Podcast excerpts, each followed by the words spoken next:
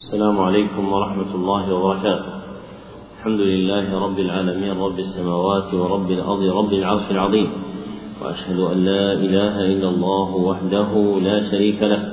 وأشهد أن محمدا عبده ورسوله صلى الله عليه وعلى آله وصحبه وسلم تسليما مزيدا. أما بعد فهذا المجلس الثالث في شرح الكتاب الرابع من برنامج اليوم الواحد التاسع والكتاب المقروء فيه هو النفحة الحسنية على التحفة السنية للعلامة محسن بن علي المساوى. وقد انتهى بنا البيان إلى قوله رحمه الله وللأب ثلاث حالات. نعم. بسم الله الرحمن الرحيم. الحمد لله رب العالمين وصلى الله وسلم على نبينا محمد وعلى آله وصحبه أجمعين اللهم اغفر لنا ولشيخنا ولجميع المسلمين قال رحمه الله تعالى وللأب ثلاث حالات أي لا يخرج عنها إذا وجد في المسألة الحالة الأولى السدس له فقط أي لا مع التعصيب وذلك إذا كان مع الابن وابن الابن وإن سفل واحدا كان أو أكثر بسبب ذلك مات ميت وخلف أبا وابنا وكانت تركته ثلاثمائة ثلاثمائة ثلاثمائة ربية. فللأب السدس وللابن, وللابن الباقي عصبة هذه صورتها. الحالة الثانية له السدس مع التعصيب أي لا سدس فقط ولا تعصيب فقط وذلك إذا كان مع البنت أو بنت الابن. واحدا كانت أو أكثر وإن سفل أي الابن مثال ذلك مات إنسان وترك أبا وبنتا وخلف لهما مئة وثمانين ربية. فللأب السدس والتعصيب بعد فرض البنت وللبنت النصف. وهذه صورتها. الحالة الثالثة التعصيب فقط أي لا مع السدس وذلك عند عدم من ذكر من الابن وابن الابن أو البنت أو بنت الابن. مثال ذلك مات شخص وخلف أما وأبا وترك لهما وترك, وترك لهما خمسا وسبعين ربية. فللأم الثلث وللأب الباقي عصبة وهذه صورتها والله أعلم. ذكر المصنف رحمه الله تعالى أحوالا أخرى تتعلق بوارث آخر هو الأب. وبين أن للأب ثلاث أحوال الحال الأولى هي الحال التي يرث فيها السدس بشرط وجود فرع وارث ذكر. وهذا معنى قوله مع الابن وابن الابن وإن سفلا أي إذا وجد الفرع الوارث الذكر مهما نزل فإن للأب السدس. ومثل له بقوله مثال ذلك مات ميت وخلف أبا وابنا فللأب السدس. ثم ذكر الحالة الثانية وهي حيازته. التعصيب مع السدس. فلا يرث سدسا فقط ولا تعصيبا فقط بل يرث السدس ويزاد عليه التعصيب بشرط وجود فرع وارث أنثى.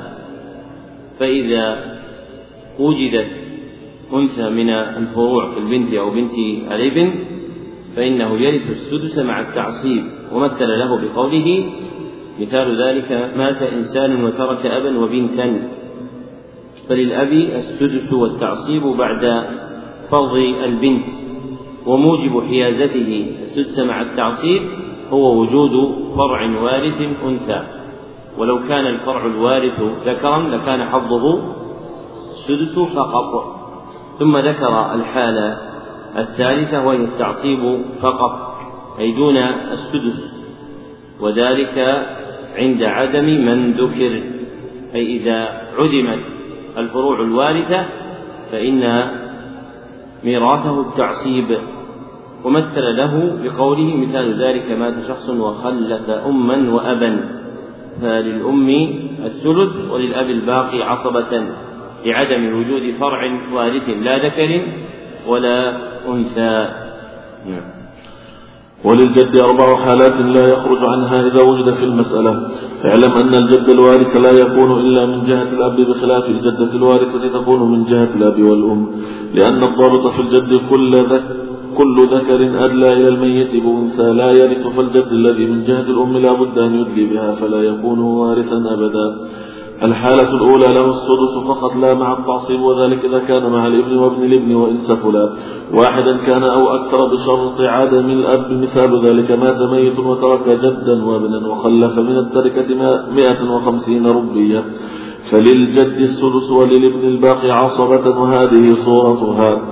الحالة الثانية له السدس مع التعصيب أي لا سدس فقط كما تقدم ولا تعصيب فقط كما يأتي وذلك إذا كان الجد مع البنت أو بنت الابن واحدة كانت أو أكثر وإن سفلا أي الابن بشرط عدم الأب أيضا مثال ذلك مات ميت وخلف جدا وبنتا وتركته خمسون ربية.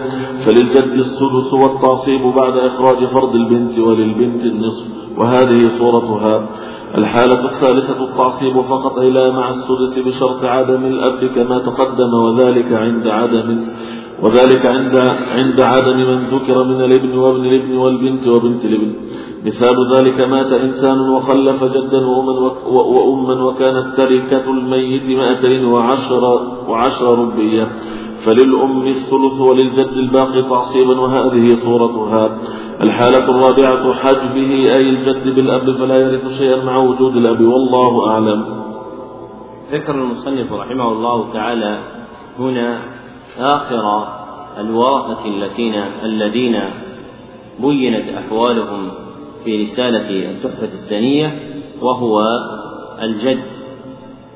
فبين الشارح تبعا لأصله أن للجد أربع أحوال. فالحال الأولى هي الحال التي يكون له فيها السدس فقط وذلك بشرطين. أحدهما وجود الفرع الوارث والآخر عدم وجود الأب. فإذا لم يوجد فرع وارث ولا وجد أب فله السدس ومثل له بقوله مثال ذلك مات ميت وترك جدا وابنا. قال فللجد السدس وللابن الباقي وإنما حاز الجد السدس لوجود الفرع الوارث واستحقه مع سقوط الأب وعدم وجوده. ثم ذكر الحالة الثانية وهي حيازته السدس مع التعصيب فيجمع بين السدس والتعصيب وذلك مشروط بشرطين أحدهما وجود فرع وارث أنثى وجود فرع وارث أنثى والآخر عدم وجود الأب. ومثل له بقوله مات ميت وخلف جدا وبنتا. فللجد هنا السدس والتعصيب لمجيء فرع وارث أنثى وسقوط الأب وعدم وجوده فيكون جامعا بين السدس والتعصيب. ثم ذكر الحالة الثالثة وهي التعصيب فقط وذلك بشرطين. أحدهما عدم وجود الأب والآخر عدم وجود الفروع فإذا لم يوجد أب ولا فرع وارث فإن الجد يحوز حظه بالتعصيب. ومثل له بقوله مثال ذلك مات إنسان وخلف جدا وأما فللأم الثلث وللجد الباقي تعصيبا لأنه لا أب فيها فيحجبه ولا فرع وارث فينقص حظه من الميراث ثم ختم بالحال الرابعة وهي حجبه يعني سقوطه وهو الذي ذكره غير مرة بهذا اللفظ لفظ السقوط ثم عدل عنه هنا وقال حجبه بالأب فلا يرث شيئا مع وجود الأب. فإذا وجد الأب في أي مسألة فإن الجد لا ميراث له. ونبه المصنف رحمه الله تعالى مطلع هذا الفرع بأن الجد الوارث لا يكون إلا من جهة الأب فالجد الذي من جهة الأم لا مدخل له بخلاف الجدة التي من النساء فإنها ترث من الجهتين فتكون من جهة الأب ومن جهة الأم. وموجب ذلك ما ذكره بقوله لأن الضابط في الجد كل ذكر أدلى إلى الميت بأنثى لا يرث. فالجد الذي من جهة الأم لا بد أن يدلي بها فيكون آتيا بواسطتها فلا يكون وارثا أبدا. وبهذا تمت الأحوال الأربعين التي أراد صاحب التحفة السنية أن يبديها ويظهرها وقد اعتنى المصنف رحمه الله تعالى ببيان جملة من مقاصد كلامه مع إهمال أشياء يسيرة تتعلق ببعض الشروط. نعم. الخاتمة نسأل الله تعالى حسنها في بيان الحجب وأنواعه وبيان الحاجب من المحجوب تفصيلا. اعلم أن معرفة باب الحجب عندهم من أهم فن الفرائض حتى حتى قالوا يحرم للشخص أن يفتي في الفرائض إذا جهل باب إذا جهل باب الحجب. ثم الحجب لغة المنع عرفا منع, منع الوارث من أخذ الإرث وأنه من حيث هو ينقسم إلى قسمين. أحدهما حجب بالوصف كالحجب بوصف الكفر وبوصف القتل وغيره وغيره. فمن قام به وصف من هذه الأوصاف لا يأخذ شيئا من الإرث وهو المراد بموانع الإرث التي تقدمت أول الكتاب وجرت عادتهم في عدم في عدم إطلاق اسم الحجب عليه وإنما يسمونه موانع موانع الإرث.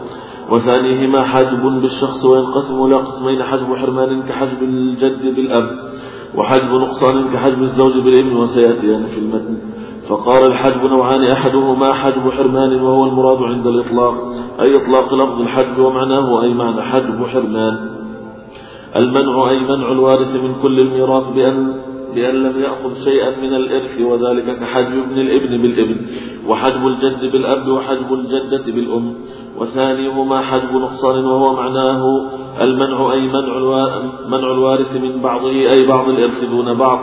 وذلك كحجب الأب من التعصيب إلى السدس بالإبن وكحجب الأم من الثلث إلى السدس بالولد وكحجب بنت الإبن من النصف إلى السدس بالبنت وهذا هو النقصان في الإرث. ولا يدخل الحجب أي حجب حرمان كما هو المراد عند الإطلاق. على الوالدين أي الأب, أي الأب والأم والوالدين أي الابن والبنت والزوجين أي الزوج والزوجة فلا يحرم هؤلاء من الإرث أصلا إذا وجدوا في المسألة. وأما حجب النقصان فيدخل الكل كال فيدخل الكل كالأب يحجب من التعصيب إلى السدس بالابن وكالأم تحجب من الثلث إلى السدس بالولد. مثلا والابن يحجب من من حوز جميع المال إلى أخذ البعض بوجود ابن آخر مثلا. وكالبنت تحجب من النصف إلى التعصيب بالابن فتأخذ للذكر مثل حظ الأنثيين وفي الحقيقة إنها إنما أخذت إنما أخذت في التعصيب الثلث لأن لها حظا وللإبن حظين. وكذلك الزوجان فإن الزوج يحجب من النصف إلى الربع وبالولد والزوجة تحجب من الربع إلى الثمن بالولد أيضا. ويدخل أي حجب الحرمان على من عدا هؤلاء أي الوالدين والولدين والزوجين. فيحجب الجد أي حجب حرمان بالأب لأنه أدلى إلى الميت بواسطة الأب والقاعدة عندهم أن من أدلى بواسطة حجبته تلك الواسطة ولأنه أقرب إلى الميت والقريب يحجب يحجب البعيد ويحجب الابن وابن الابن لما مر قريبا ويحجب كل ابن ابن أسفل ابن ابن أعلى. أسفل.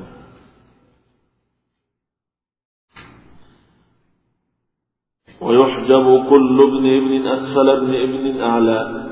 كابن ابن ابن بابن ابن مثلا ويحجب الأخ الشقيق بالأب لأن جهة الأبوة مقدمة على جهة الأخوة مطلقا وبالابن وبالابن وابنه لأن جهة البنو البنوة مقدمة على جهة الأخوة أيضا ويحجب الأخ للأب بمن ذكر في الشقيق أي بالأب والابن وابنه لما مر وبالأخ الشقيق لأن جهة الأخوة الأشقاء أقوى من جهة الأخوة الأب وبالأخت الشقيقة إذا صارت أي الأخت الشقيقة عصبة مع البنت أو بنت الابن لما مر في حجب الأخ الشقيق.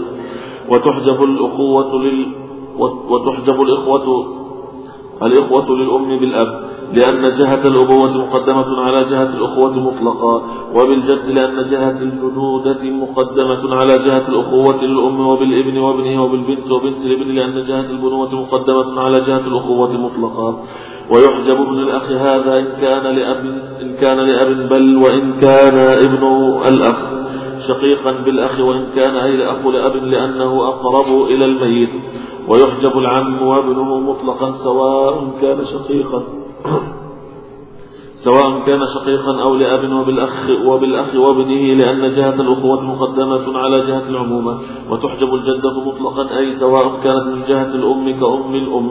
فصاعدا فصاعدة أم من جهة الأب كأم الأب فصاعدا بالأم لأنها أقرب إلى الميت منها وتحجب الجدة الأب كأم أب بالأب لأن الواسطة لأنه الواسطة وهو أقرب وتحجب الجدة البعد من جهة سواء كانت من جهة الأب أم من جهة الأم بالقربى من تلك الجهة كأم أم أم بأم أم وكأم أم أب بأم أب وتحجب الجدة البعدى لأب بالجدة القربى لأم كأم أم أب وبأم أم لأنها أقرب إلى الميت ولا تحجب الجدة البعدى من جهة الأم بالجدة القربى من جهة الأب لقوتها أي الجدة لأم ولأصالتها في الإرث بل تشتركان أي الجدتان في السدس على القول الأصح المنصوص.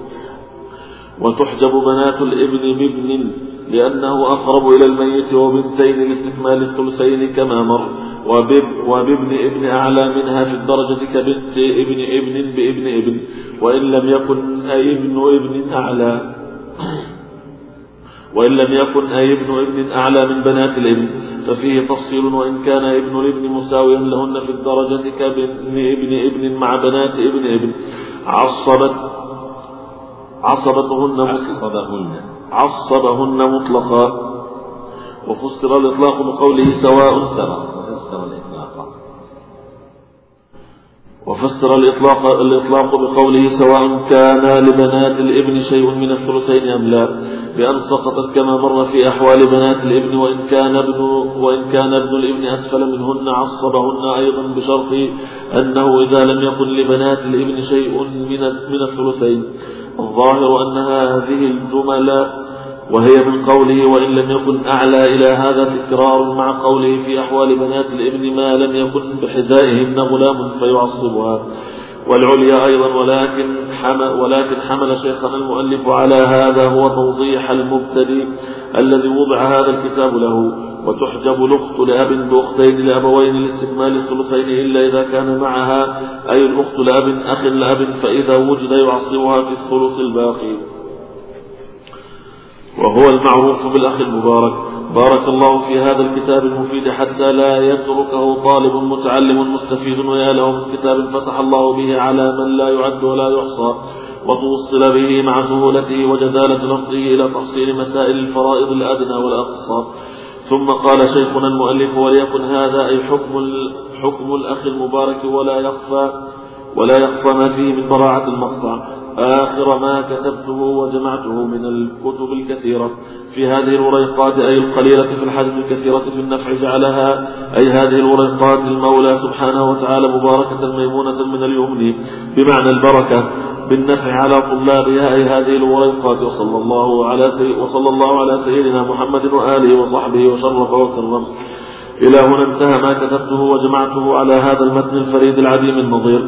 راجيا من الله القبول والنفع به وبأصله وهو بالإجابة جدير وقدير. وأن يرحمني ووالدي ومشائخي وأحبابي رحمة واسعة لا نقمة بعدها. إنه هو السميع البصير. آمين. تمت وبالنفع إن شاء الله عمت تم تبيضه يوم الثلاثاء السبع وعشرين من شهر جماد الأولى. سنة سنة سنة أربعة وخمسين بعد الثلاثمائة والألف. سنة أربع وخمسين. سنة أربع وخمسين بعد الثلاثمائة والألف. جعل صاحب الأصل رحمه الله تعالى خاتمة كتابه متعلقة بالحجب وهو من الأبواب العظيمة في علم الفرائض. كما قال بعض علماء هذا الفن قال أقول ذا الباب عظيم الفائدة. يعني باب الحجب. أقول ذا الباب عظيم الفائدة فجد فيه تحتوي مقاصده. فجد فيه تحتوي مقاصده.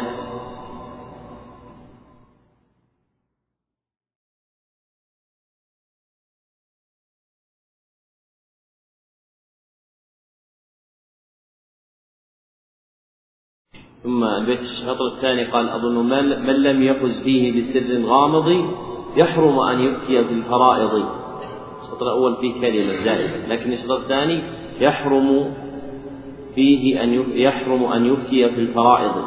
فباب الحجب باب من الأبواب العظيمة عند الفرضيين توقف القسمة عليه من لم يفز فيه بسر غامض. من لم يفز فيه بسر غامض يحرم أن يفتي في الفرائض. أقول ذا الباب عظيم الفائدة فجد فيه تحتوي مقاصده. من لم يفز فيه بسر غامض يحرم أن يفتي في الفرائض. والحجب اصطلاحا منع من قام فيه سبب الإرث منه بالكلية.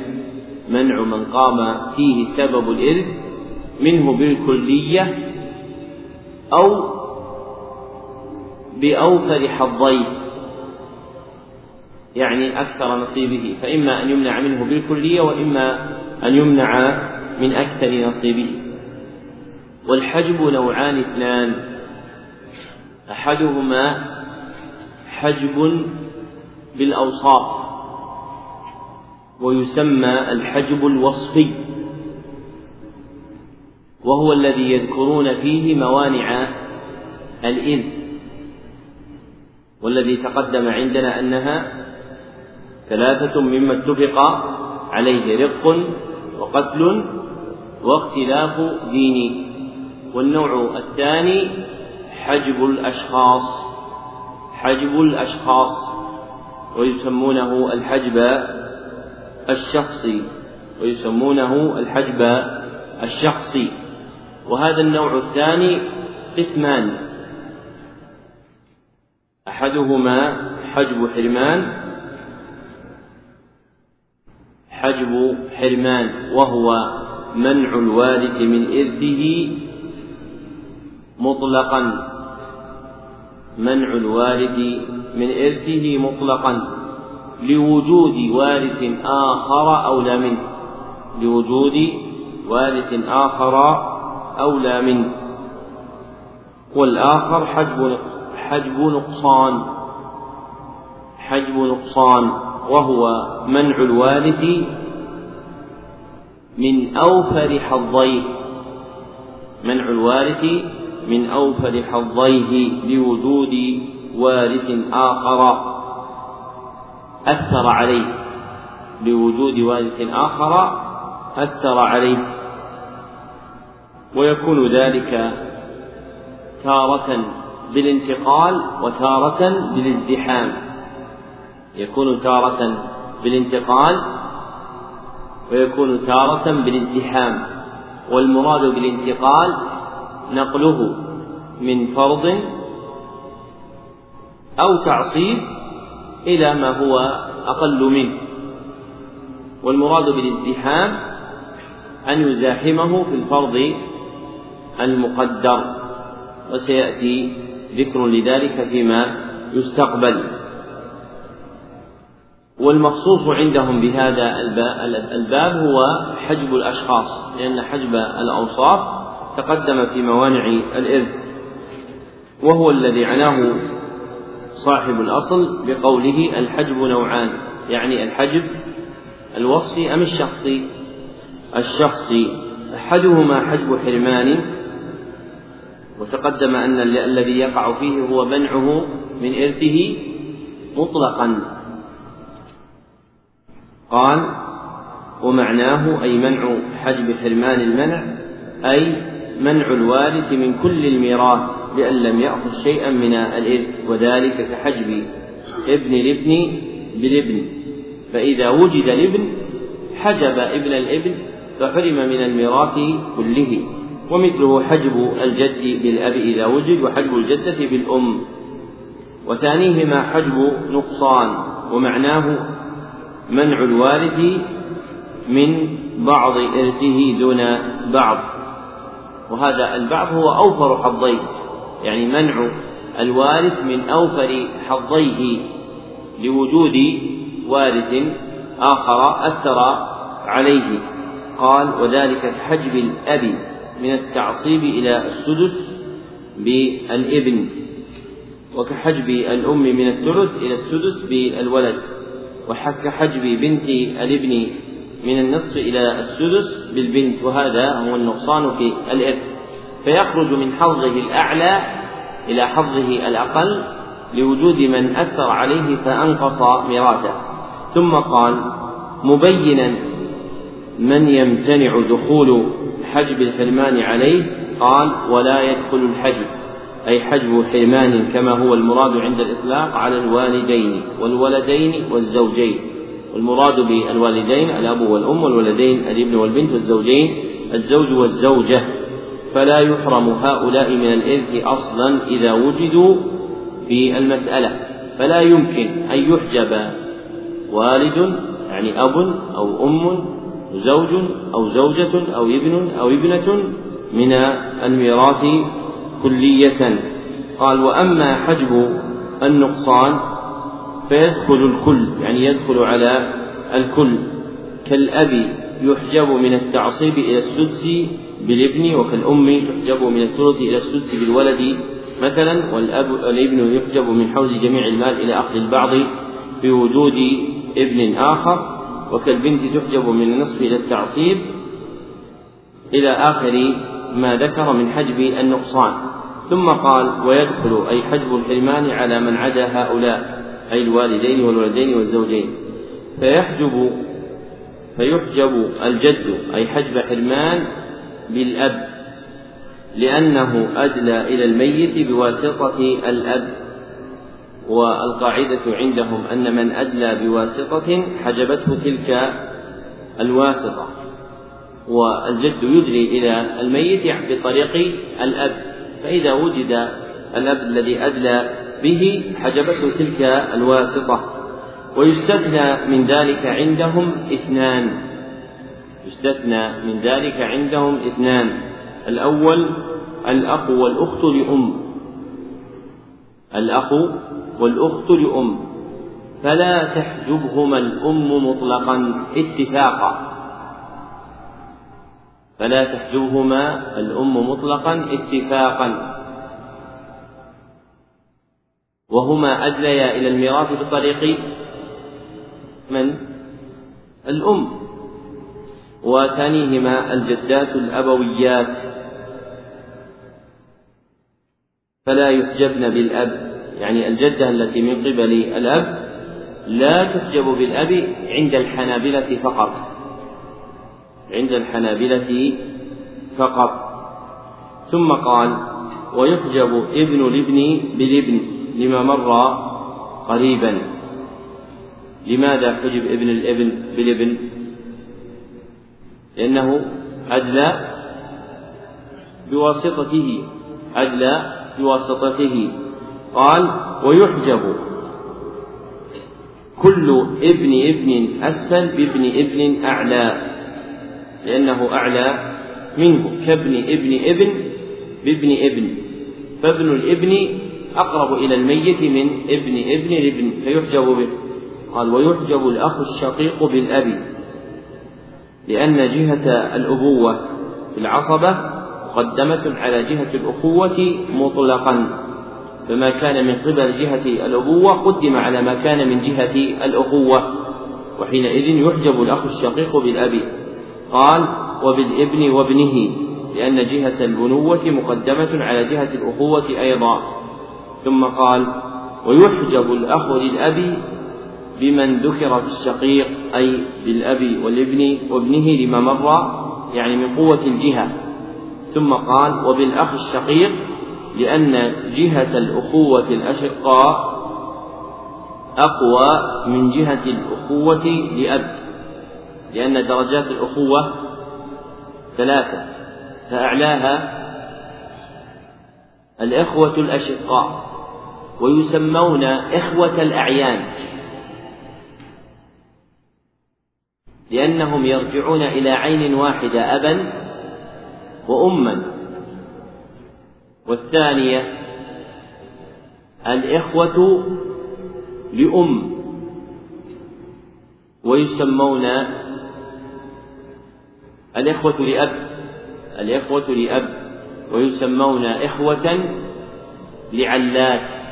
إخوة لعلات فأبوهم واحد وأمهاتهم شتى والقسم الثالث الإخوة لأم ويسمون إخوة الأخياف الأخياف يعني الأخلاق لأن أمهم واحدة وآباؤهم شتى.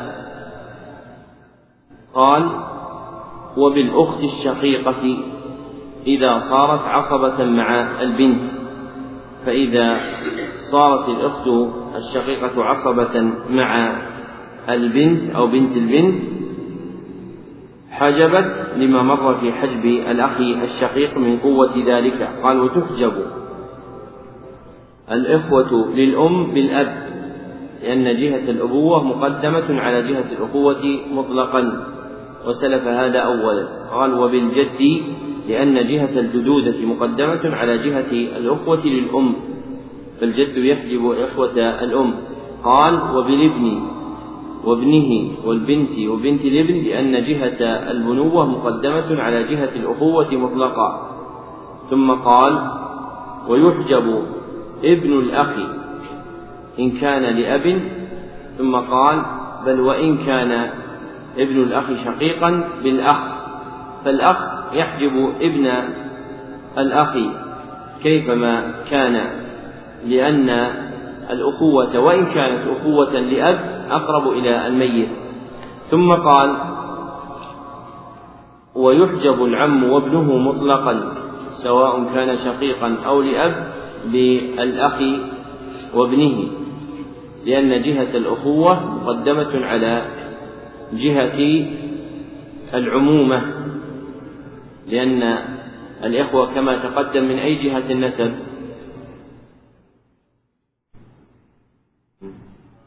من الحواشي من الحواشي والأعمام وبنوهم من الحواشي لكن أيهم أقرب للميت؟ الإخوة فهم أقرب إلى الميت من العم فيقدمون عليه لقوة جهتهم. قال وتحجب الجدة مطلقا من أي جهة كانت بالأم لأنها أقرب إلى الميت سواء كانت الجدة من جهة الأم أم من جهة الأب. وتحجب الجدة لأب بالأب لأنه الواسطة وهو أقرب. هذا على مذهب الجمهور. أما على مذهب الحنابلة فإنها لا تحجب. ثم قال وتحجب الجدة البعد من جهة سواء كانت من جهة الأب أم من جهة الأم بالقربى تقديما لقربها من الميت. قال كأم أم أم بأم أم وكأم أم أب بأم أب. فالقربى حاجبة للبعد. ثم قال وتحجب الجدة البعد لأب بالجدة القربى لأم للعلة السابقة المتعلقة بالقرب من البين ثم قال ولا تحجب الجدة البعد من جهة الأم بالجدة القربى من جهة الأب لقوتها أي لقوة الجدة التي من قو من من جهة الأم وأصالتها في الإذ بل تشترك الجدتان في السدس على القول الأصح المنصوص. ثم قال وتحجب بنات الابن بابن. لأنه أقرب إلى الميت. وكذلك تحجب ببنتين لاستكمال الثلثين كما مر فإن حظ البنات لا يجاوز الثلثين. قال وبابن ابن أعلى منها في الدرجة كبنت ابن ابن بابن ابن فابن الابن أعلى منها نسبا فيحجبها. قال وإن لم يكن أي ابن الابن أعلى من بنات الابن ففيه تفصيل. وهذا التفصيل هو الذي تقدم عند ذكر أحوال ميراث بنات الابن. فقال مبينا ذلك التفصيل إن كان ابن الابن مساويا لهن في الدرجة كابن ابن ابن مع بنات ابن ابن عصبهن مطلقا. وفسر الإطلاق بقوله سواء كان لبنات الابن شيء من الثلثين أم لا؟ بأن سقطت كما مر في أحوال بنات الابن فهو يعصبها إذا كان في درجتها. سواء بقي شيء ف ورثت معه عصبة بالغير أو لم يبقى شيء فسقط لاستكمال الفروض لأهلها. ثم قال مستكملا التفصيل وإن كان ابن الابن أسفل منهن عصبهن أيضا. بشرط أنه إذا لم يكن لبنات الابن شيء من الثلثين. ثم قال الظاهر أن هذه الجمل وهي من قوله وإن لم يكن أعلى إلى آخره تكرار مع ما تقدم من ذكر أحوال بنت الابن في الميراث. وأعادهن المصنف ابتغاء مزيد التوضيح للمبتدئ. ثم قال وتحجب الأخت لأب بأختين لأبوين باستكمال الثلثين. فإذا استكمل الثلثان انتهى حظها لانتهاء ميراث البنات والأخوات إلى الثلثين. قال إلا إذا كان معها أي الأخت لأب أخ لأب فإنه إذا وجد يعصبها في الثلث الباقي ويكون عصبة بالغير وهو المعروف بالأخ المبارك وتقدم ذلك في محله. ولما انتهى صاحب الأصل إلى قوله بالأخ المبارك سأل الشارح الله عز وجل أن يبارك في هذا الكتاب وبين ما وقع من الانتفاع به فقد انتفع به كثير ولا يزال مقررا في بعض جهات إندونيسيا وماليزيا وتايلاند ونظمه جماعة من أهل الحجاز ومن أهل إندونيسيا وهو متن حسن يحتاج إلى استكمال ما نقص من بعض شروطه طلبا طلبة لكمال الإيضاح مع ذكر أدلته لكن المصنف الشارح هنا جرع الاختصار في مواضع وفي مواضع أخرى أدخل أشياء بعيدة ليس هذا محلها كتعرضه للعون وقسمة الفرائض قبل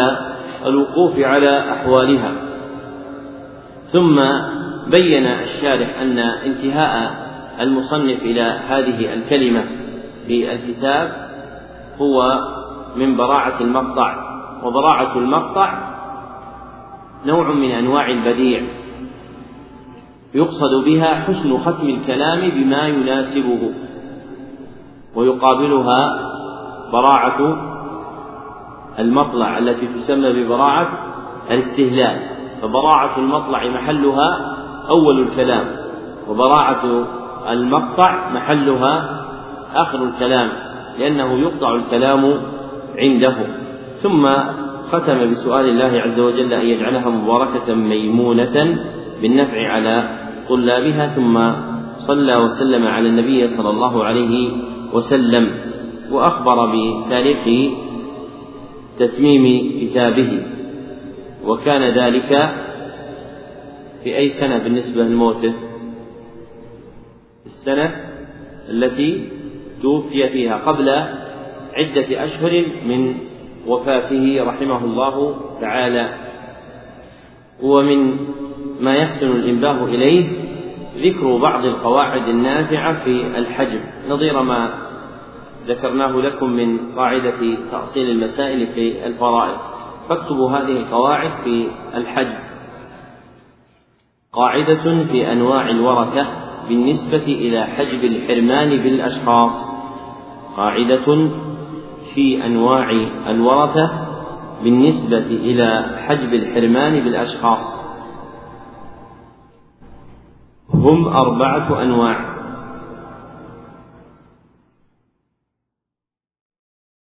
الأول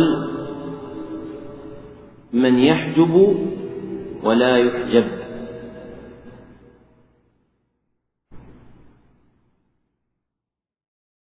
وهم الوالدان والولدان. والثاني من يحجب ولا يحجب. وهم أولاد الأم.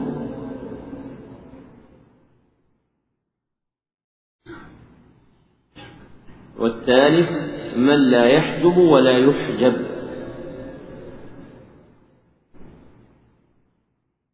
وهم الزوجان. والرابع من يحجب ويحجب. من يحجب ويحجب. وهم أربعة أصناف.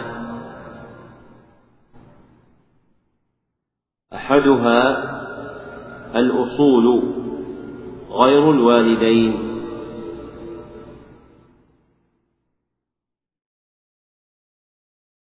وثانيها الفروع غير الولدين.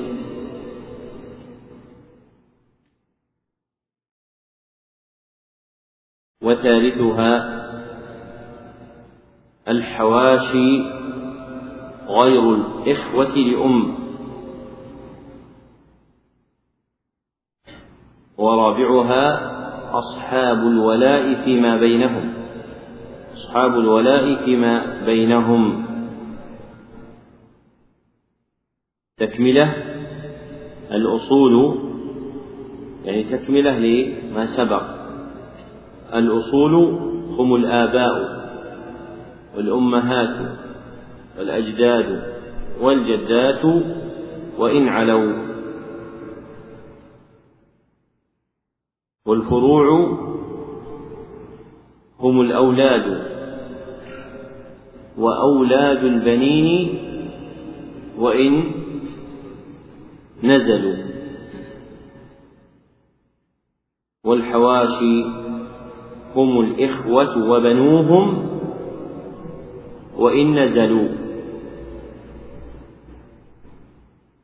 والأعمام وإن علوا وبنوهم وإن نزلوا. وبنوهم وإن نزلوا.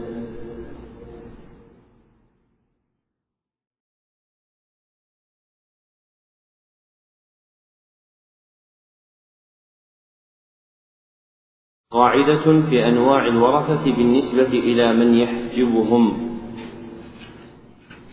قاعدة في أنواع الورثة بالنسبة إلى من يحجبهم. هم ثلاثة أنواع. الأول الأصول. وهؤلاء لا يحجبهم إلا الأصول.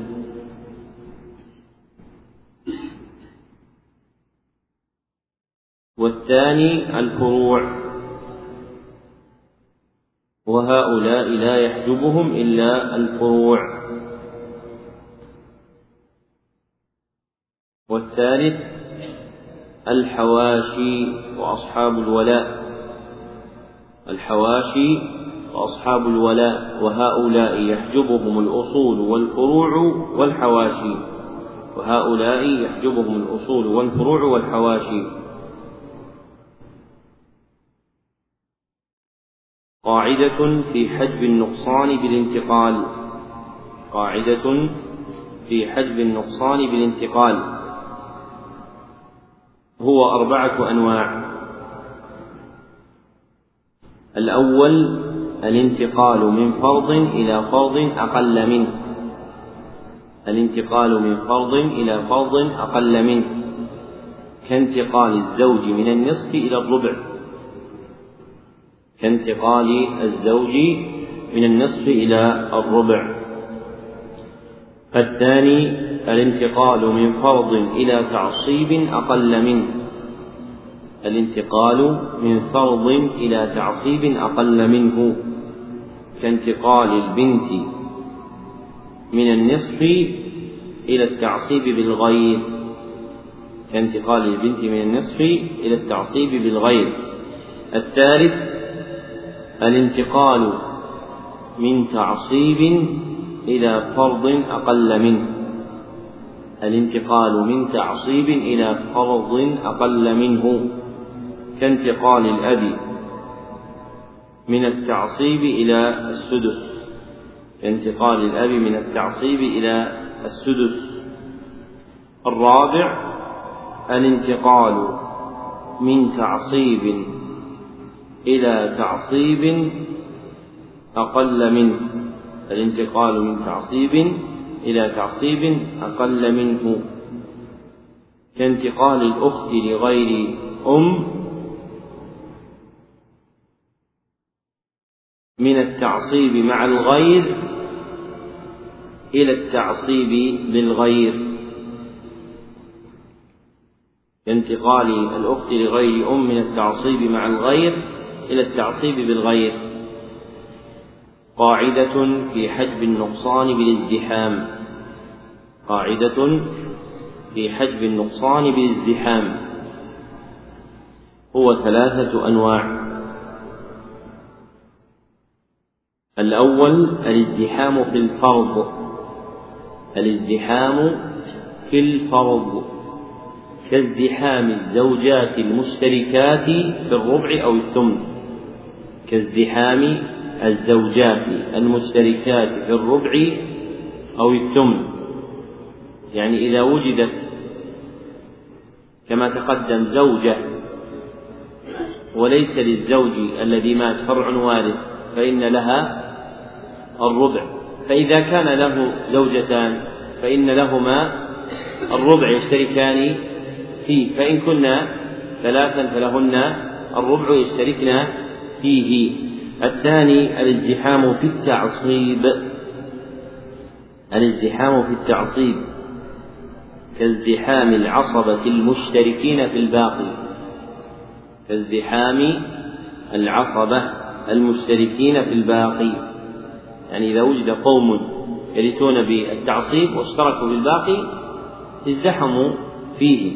والثالث ازدحام الفروض في المسألة حتى تعول ازدحام الفروض في المسألة حتى تعول أي تزيد فروضها على أصلها. أي تزيد فروضها على أصلها. مثاله زوج وأخت شقيقة وأم. مثاله زوج وأخت شقيقة وأم. للزوج النصف. للزوج النصف. وللأخت الشقيقة النصف أيضا. استكمالهم الشروط التي سبق ذكرها لكل. وللأم الثلث. وتأصيل المسألة اجتمع فيها النصف. اكتبوا هذا. تأصيل المسألة اجتمع فيها النصف مع فرض من النوع الثاني فأصلها ستة. فأصلها من ستة. فيكون للزوج نصفها ثلاثة. فيكون للزوج نصفها ثلاثة. وكذلك يكون للأخت الشقيقة. وكذلك يكون للأخت الشقيقة. وللأم الثلث اثنان. وللأم الثلث اثنان. ومجموع ذلك ثمانية. لأن ثلاثة وثلاثة واثنان. ثمانية فزادت فروض المسألة على أصلها. فزادت فروض المسألة على أصلها. وهذا هو العول وهذا هو العول وبهذا تم إيضاح هذا الكتاب بالتعليق عليه والتقرير بما يناسب المقام. ومن لطف الله عز وجل بعباده أن هيأ من أهل العلم من يؤلف متونا تكون فواتح الشهية في العلم. فمثلا في علم مصطلح الحديث شهرت رسالة البيقونية وهي رسالة نافعة لطيفة. وفي علم التجويد شهرت تحفة الأطفال. وفي علم الفرائض شهرت أيضا بأخر في الحجاز وغيره التحفة السنية لأنها تقرب إلى علم الفرائض الطريق وتهيئ العبد إلى الترقي إلى ما وراءه من المتون. ومثل هذه الكتب ربما زهد فيها بعض الناس إذا تضلع في العلم فلم يرها شيئا. فإذا أتيت أحدا تسأله أن تقرأ عليه البيقونية لم يبال بها ولا رفع إليها رأسا بل ربما قال لا نفع فيها واقرأ الألفية. وإذا جئت لأحد من القراء لتقرأ تحفة الأطفال قال هذه يعني للصغار فلا تصلح لك. اقرأ فيما فوقها في الجزرية أو ما فوقها أيضا وهكذا.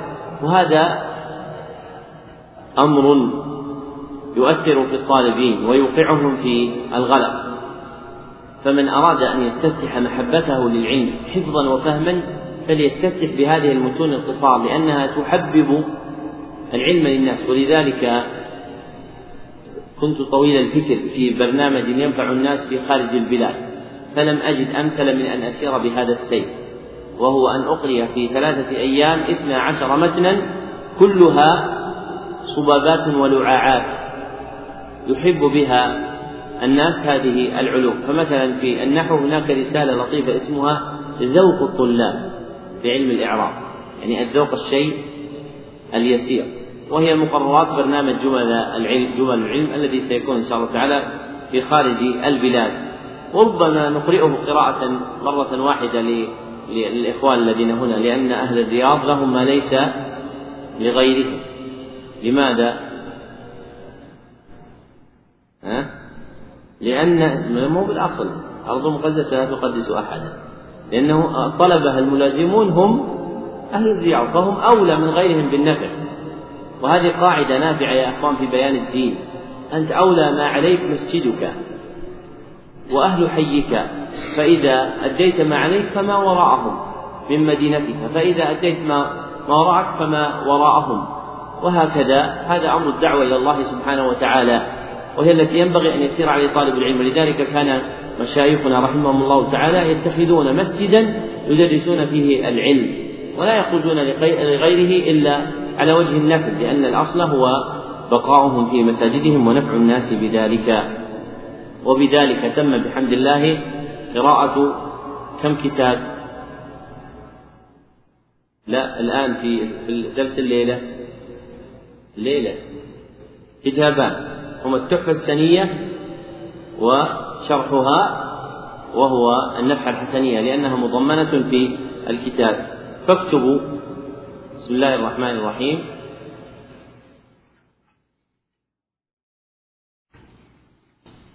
سمع علي.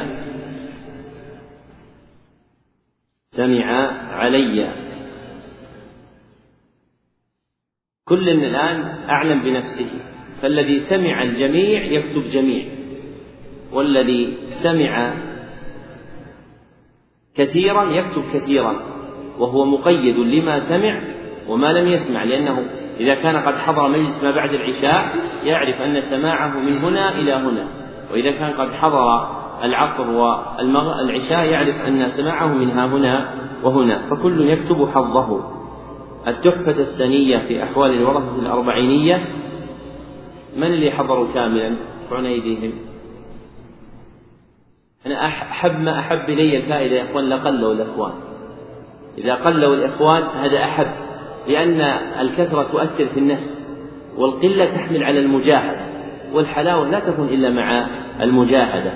التحفة السنية في أحوال الورثة الأربعينية وشرحها النفحة الحسنية التحفة السنية في أحوال الورثة الأربعينية شرحها النفحة الحسنية. الأخ الذي قرأ يكتب بقراءتي والآخرون يكتبون إيش؟ بقراءة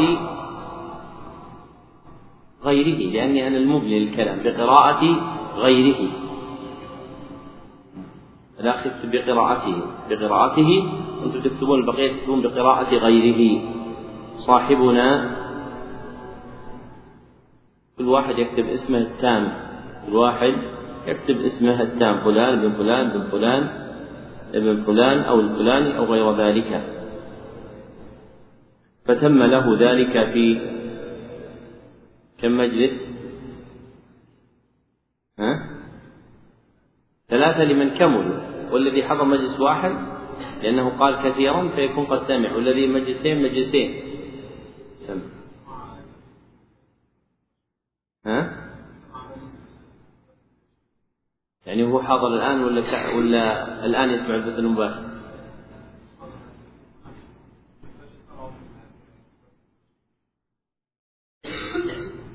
خله يمر عليه ويستدخل إن شاء الله فتم له ذلك في ثلاثة مجالس بالميعاد المثبت في محله من نسخته. من المعلوم كل مجلس يا أخوان الإنسان يحضره يكتب مثلا بداية المجلس الأول بعد الفجر يوم السبت كيف تاريخ الخامس جماد الأولى سنة كذا فإذا انتهينا من مجلس الفجر يكتب نهاية المجلس ثم إذا ابتدأنا العصر يكتب بداية المجلس الثاني بعد العصر يوم السبت ويكتب التاريخ وهكذا حتى يعرف معنى الميعاد المثبت في محله من نسخته. وأجزت له روايته عني. وأجزت له له روايته روايتهما. إنه مثنى. وأجزت له روايتهما عني. إجازة خاصة من معين لمعين في معين. لأن هذا أرفع أنواع الإجازة وأجزت له روايتهما عني من معين لمعين بمعين. برواية للأول منهما برواية للأول منهما. قراءة على عبد الرحمن بن أبي بكر الملا.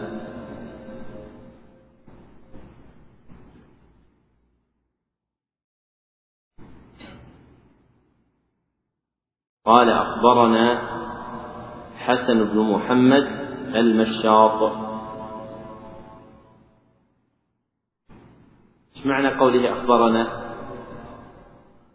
يعني هو قرأ قراءة عليه أنه قرأه على شيخه. ولذلك هذا الكتاب يصير مسلسل بسماع باقي بالسماع. يعني أحدكم إذا جاء إن شاء الله تعالى بعد عشر سنوات أو أكثر يسنده يقول أخبرنا فلان الفلاني قراءة عليه. قال أخبرنا عبد الرحمن بن أبي بكر الملا قال أخبرنا حسن بن محمد المشاط وبرواية للثاني عنه أيضا بقراءة بعضه. بقراءة بعضه. وإجازته لي باقية وإجازته لي باقيه بإجازته من مصنفه محسن المساواة وبرواية للثاني عنه أيضا بقراءة بعضه وإجازته لي باقيه بإجازته من مصنفه محسن المساواة يعني هذا تخلله إجازة وسماع في بعض الطبقة.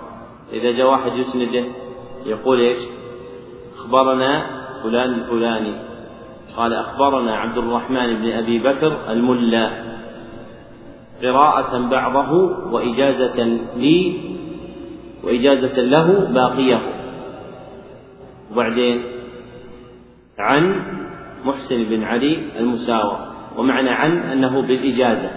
معنى عن أنه بالإجازة والحمد لله رب العالمين. أملاه صالح بن عبد الله ابن حمد العصيمي. ليلة الأحد السادس من جماد من جماد الآخرة سنة اثنتين بعد الأربعمائة والألف.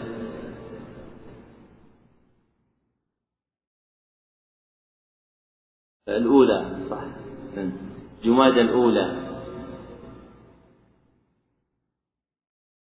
جمادى الأولى سنة اثنتين بعد الأربعمائة والألف بمسجد الإيمان في مدينة الرياض. بمسجد الإيمان في مدينة الرياض. بالنسبة لما بقي من الأسئلة التي دونت في هذا البرنامج هذا سائل يقول جاء في تعريف الشرك لفظة جعل بدلا عن صرف وهنا إيرادان. أولهما أن لفظ صرف جاءت في بعض الأحاديث ومنها لا يقبل الله منه صرفا ولا عدلا على من يفسر الصرف بالفرائض والعدل بالنوافل وثانيهما استعمال جعل في الشرك الأصغر. يرد عليه أن لفظ جعل فيها الميل القلبي والتأليف وما كان كذلك فحقه الشرك الأكبر للأصغر. والجواب عن هذين الإيرادين أما الإيراد الأول وهو كون الصرف لفظا واردا في الأحاديث النبوية فهذا شيء لم ننكره. بل ذكرنا حديث اللهم مصرف الأبصار وأجبنا عنه وإنما الذي قلنا إنه لا يوجد أي المعنى الذي رتب على كلمة صرف. فقوله في الحديث لا يقبل الله منه صرفا ولا عدلا فسر الصرف بالفرائض والعدل بالنوافل الصرف مفسر بالفرائض. ونحن لا ننكر وجود كلمة الصرف في الخطاب الشرعي بمعان أخرى وإنما نقول إنها ليست بمعنى جعل شيء من العبادة لغير الله سبحانه وتعالى. وأما أن استعمال جعل في الشرك الأصغر يرد عليه أن لفظ جعل فيها الميل القلب والتأليف وما كان كذلك فحقه الشرك الأكبر. ومن أين لك ذلك أن الميل القلب والتأليف يكون للشرك الأكبر؟ بل دلت النصوص على أن الميل القلبي والتأليه يكون فيه شرك أصغر. ومن ذلك الرياء فإن الرياء ميل قلبي وتأليه باطن. ومع ذلك هو شرك أصغر. ومما ينبئك نبأ اليقين أن الله عز وجل قال فلا تجعلوا لله أندادا. وفسرها ابن عباس بما يتضمن الشرك الأصغر فجعل كلمة جعل في الشرك الأصغر. هذا يقول من رسب باختبارات تيسير العلم المرحلة الأولى هل سيحرم من الدخول في المرحلة الثانية؟ الله أعلم. لكن نعوذ بالله من الحرمان. ما فيه ما ليس هناك عندنا حرمان. لكن عندنا التفريق بين الجاد والكسلان. هذا شيء لا ننكره عن أنفسنا ولا ندفعه البتة. فلا يستوي المجتهد المعتني والكسول الذي يسحب نفسه إلى ما ينبغي أن يكون عليه من الخير. نعم لا نحرمه من كثير من الخير لكننا لا نرقيه إلى مرتبة الجادين.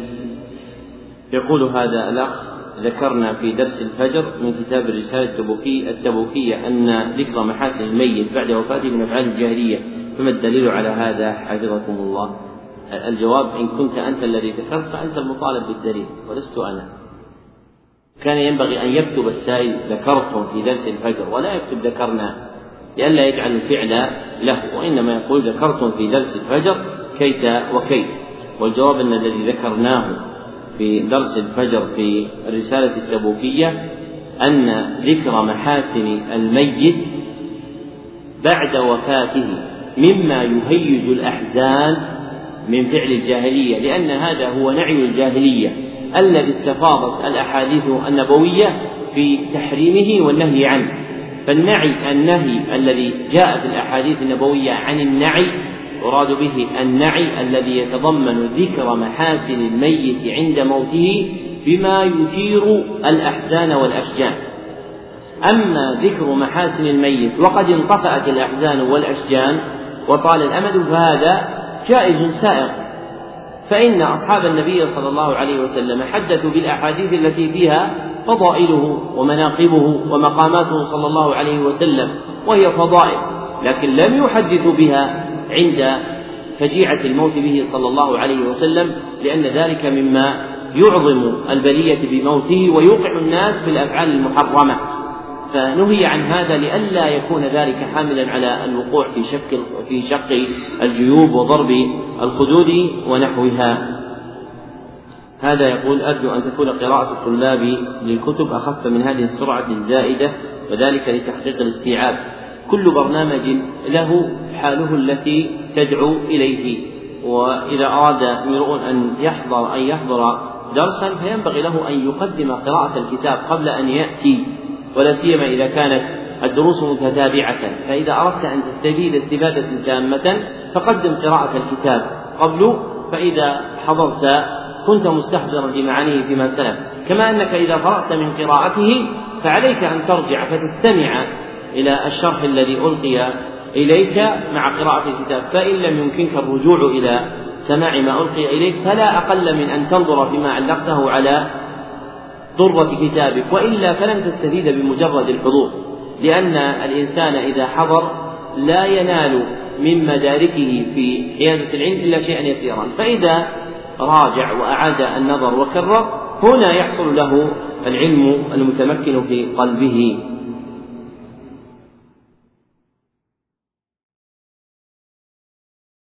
يقول هذا السائل قال ابن القيم هؤلاء على أصح القولين مسلمون غير منافقين وليسوا بمؤمنين. هل نقول إنهم مسلمون لكن هناك ما يصحح إيمانهم؟ إن كان يقصد ما يصحح أن ما هنا يعني موصولة الذي يصحح إيمانهم فنعم معهم الذي يصحح إيمانهم فيثبت بهم يثبت به الإسلام. وإن كان يقصد النفي ما يصحح إيمانهم يعني ليس معهم ما يصحح إيمانهم فلا لأن إيمانهم صحيح.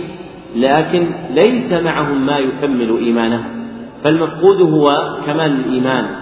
وأما أصل الإيمان الذي يصح به فهو موجود معه لأنه إذا فقد أصل الإيمان منهم لم يصيروا مسلمين.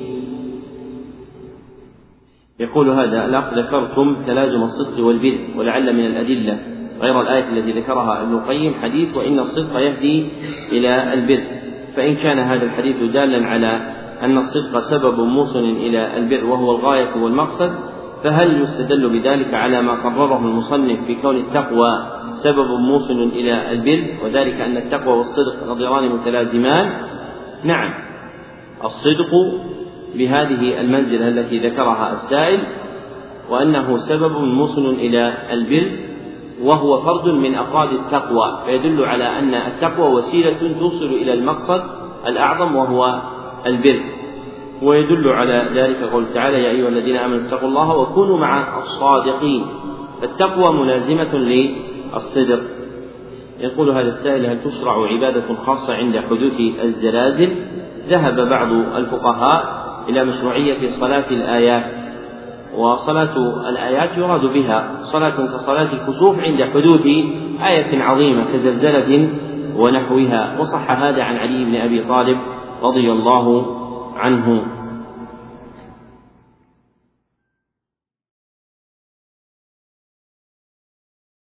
هذا في أوراق تتعلق بالاختبارات اقتراحات تقديم وتأخير وتأجيل. وليس فيها أي اقتراح في التبكير. يقول هذا الأخ آه، ذكر الخطيب كراهة الرحلة لطلب العلم الشرعي المستحب من غير إذن الوالدين. هل الكراهة هنا تنزيهية أم تحريمية؟ قولان لأهل العلم. فمنهم من يرى أن العلم غير الواجب يحرم على الإنسان أن يخرج إليه من غير إذن والديه. أما العلم الواجب فإنه يجب عليه أن يخرج ولو منعه من ذلك. والقول الثاني أن منع الوالدين طالب العلم من العلم المستحب يوجب الكراهة ولا يوجب التحريم.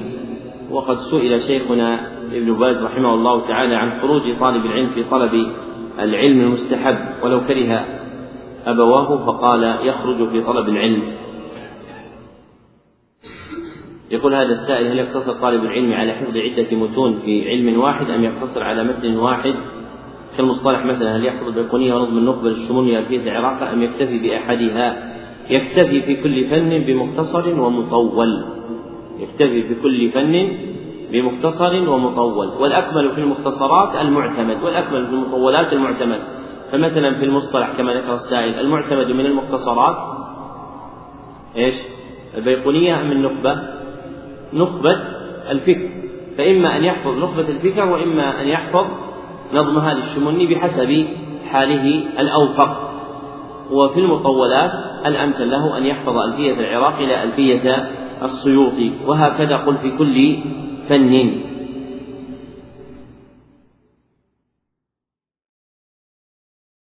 يقول هذا السائل من لم يذكر فيه جرح ولا تعديل من كبار التابعين هل يقبل حديثه أم يعامل كغيره من المجاهيل؟ بل من كانت تلك حاله من التابعين الكبار الذين لا يعلم فيهم جرح ولا تعديل مع قلة حديثهم وسلامته من النكرة فإن حديثهم حسن. نص على ذلك ابن كثير في الذهبي في ميزان الاعتدال وابن كثير في موضع في تفسيره. فإذا كان الراوي الذي لم يعلم فيه جرح ولا تعديل تابعيا قليل الحديث سالما من النكرة فإن حديثه يحسن. وهذا حديث كثير من التابعين. قال هذا السائل قال المصنف رحمه الله تعالى في المسائل السادسة الرد على من زعم إسلام أبي طالب وأسلافه فمن الذي زعم ذلك فقد سمعت بعض أهل العلم يقول إن الصحيح الرد على من زعم إسلام أبي طالب.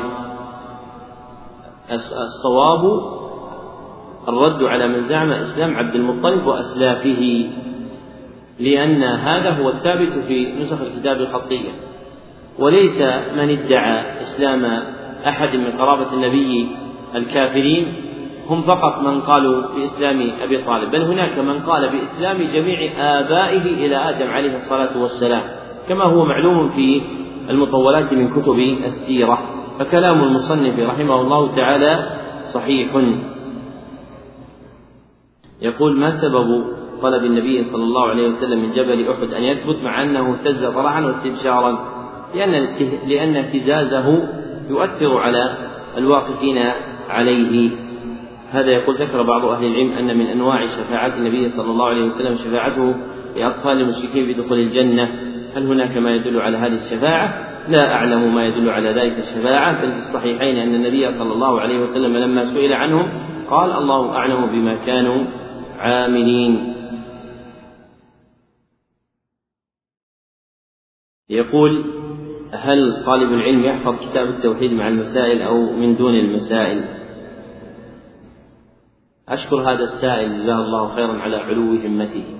إذ سأل هل المسائل تحفظ أم لا تحفظ؟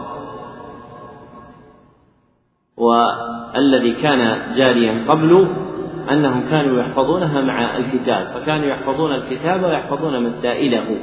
ثم صار الأمر بآخر على الاقتصار على حفظ مثل كتاب التوحيد وفيه خير وبركة. ومن ترك حفظ المسائل فلا أقل من أن يكثر من إعادتها. لأن فيها علم عظيم ومسائل دقيقة لا توجد في غيره. ولذلك من الغلط طرحها وعدم الاعتناء بها لا بقراءة كثيرة أو حفظ أو درس وشرح.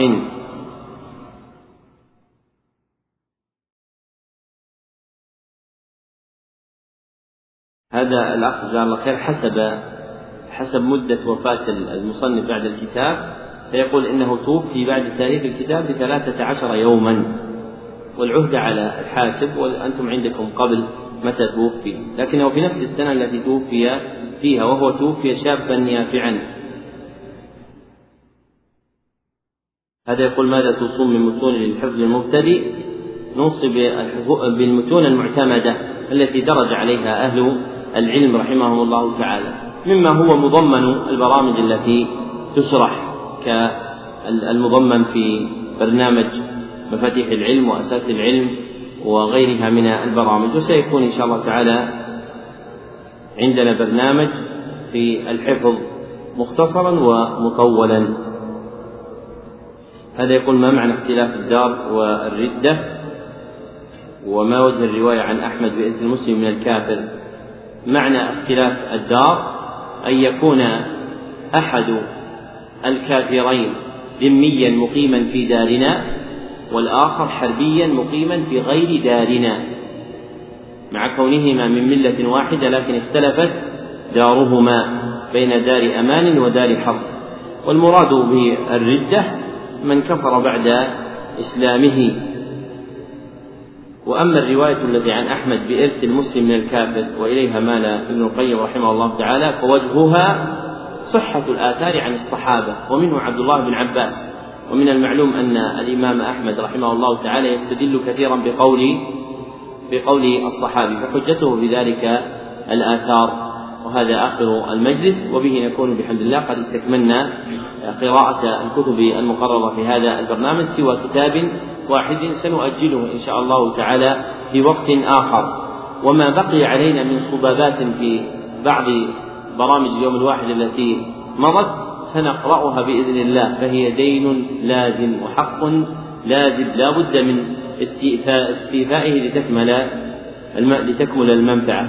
غدا إن شاء الله تعالى بعد صلاة الفجر سنقرأ ثلاثيات البخاري لأن باقي اليوم ربما يكون عندي شغل يتعلق بتأخر بعض المطبوعات التي تتعلق ببرنامج جمل العلم في الكويت فأحتاج إلى الوقت لأني بعده سأسافر إن شاء الله في برنامج أساس العلم في المنطقة الشرقية. وبعده إن شاء الله تعالى برنامج جمل العلم في الكويت.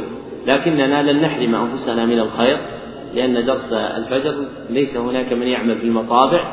فحقيق بنا أن لا نكون مثلهم. نحن طلاب العلم بل نعمل بعد الفجر. وقد قال بعض السلف إن الأرض لتعج إلى الله عز وجل من نوم العابد بعد الفجر.